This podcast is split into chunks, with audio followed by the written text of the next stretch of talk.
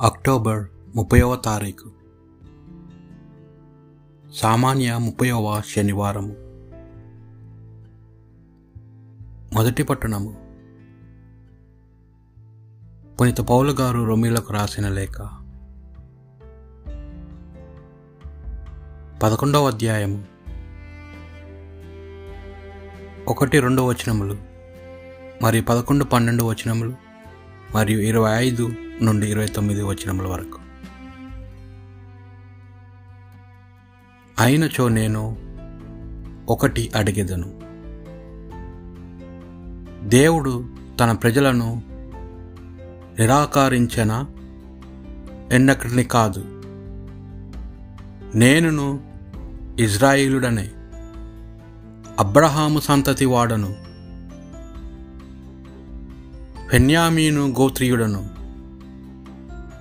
తాను ముందుగా ఎరిగిన తన ప్రజలను దేవుడు తిరస్కరింపలేదు. ఇజ్రాయిళ్ళకు వ్యతిరేకముగా ఏలియా ఎట్లు దేవుణ్ణి ప్రార్థించునో వ్రాయబడినది. మీరు ఎరుగరా? అయినా నేను ఒకటి అడిగెదను. యూదులు పడిపోవునంతగా త్రొట్లిరా? అది ఏమాత్రమూ కాదు. కానీ ఇజ్రాయిళ్ళకు అసూయను పుట్టించుటకై వారి అతిక్రమముల వలన అన్యులకు రక్షణము లభించినది. వారి అతిక్రమము లోకమునకు ఐశ్వర్యమైనచో అనగా వారి పతనము అన్యులకు ఐశ్వర్యము మైనచో వారి సమృద్ధి వలన ఇంకెంత ఐశ్వర్యము కలుగునదు కలుగునో కదా? సోదరులారా ఒక పరమ రహస్యము ఉన్నది. అది మీరు తొలుసుకొనవలెనని కోరుచున్నాను. అది మిమ్ము గర్వింపకుండునట్లు చేయును. ఇజ్రాయేల్ ప్రజల మొండితనమును శాశ్వతమైనది కాదు. చేరవలసిన అన్యుల అందరును దేవుని చేరువరకే అది నిలుచును. ఇట్లు ఇజ్రాయేల్ అంతయు రక్షింపబడును. వ్రాయబడినట్లుగా సియోను నుండి విమోచకుడు వచ్చును. యాకోబు దృష్టమునంతయు అతడు తొలగించును. వారి పాపములను తొలగించు వెనుక వారితో ఈ నా నిబంధన చేసుకొందును. అన్యజనులారా యూదులు సువార్త విషయమై మీ కొరకు దేవుణ్ణి శత్రువులు కాని దేవునిచే ఎన్నుకోబడుటచే పితరులను బట్టి వారు ఆయన ప్రియులు. దేవుని కృపావరములు ఎన్నిక మార్చబడినవి. ఇది ప్రభువాక్ భక్తి కీర్తన. ప్రభు తాను ఎన్నుకొనిన ప్రజలను పరిత్యజింపుడు.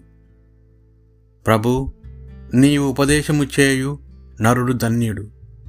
నీవు ధర్మశాస్త్రమును బోధించినాడు భాగ్యవంతుడు. కష్టకాలంలో నీవు అతనికి చిత్తశాంతిని అనుగ్రహింతువు. దృష్టిలు కూలుటకు మాత్రము గోతుని త్రొవ్వుదువు.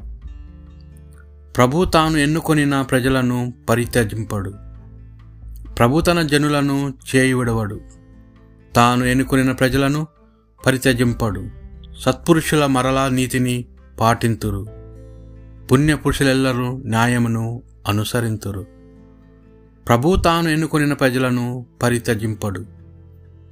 ప్రభువు నన్ను ఆదుకొనునచో నా ప్రాణము సత్వరమే మౌనలోకము చేరుకొని ఉండేటిది ప్రభు నేను కాలు జారి పడిపోవచ్చున్నాను అని నీతో చెప్పిన వెంటనే నీ కృప నన్ను రక్షించెను.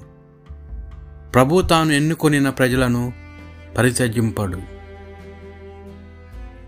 అలెలుయా అలెలుయా నా కాడిని మీరెత్తుకొనుడు.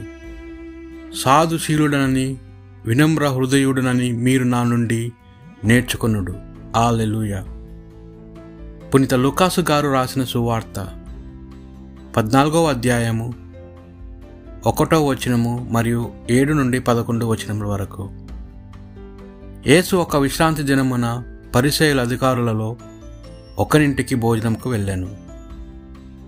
ప్రజలు ఆయనను గమనించుచుండరి.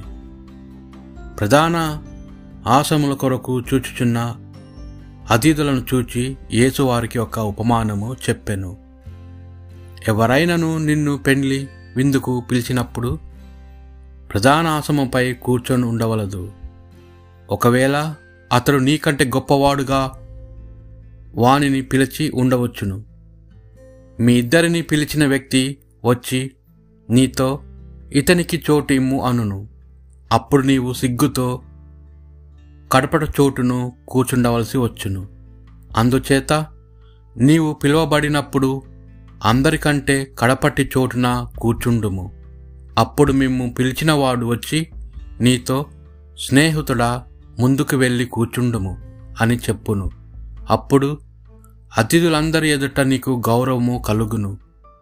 తనను తాను హెచ్చు హెచ్చించుకొనువాడు తగ్గింపబడును. తనను తాను తగ్గించుకొనువాడు హెచ్చింపబడును అనెను. ఇది ప్రభువు సువిశేషము.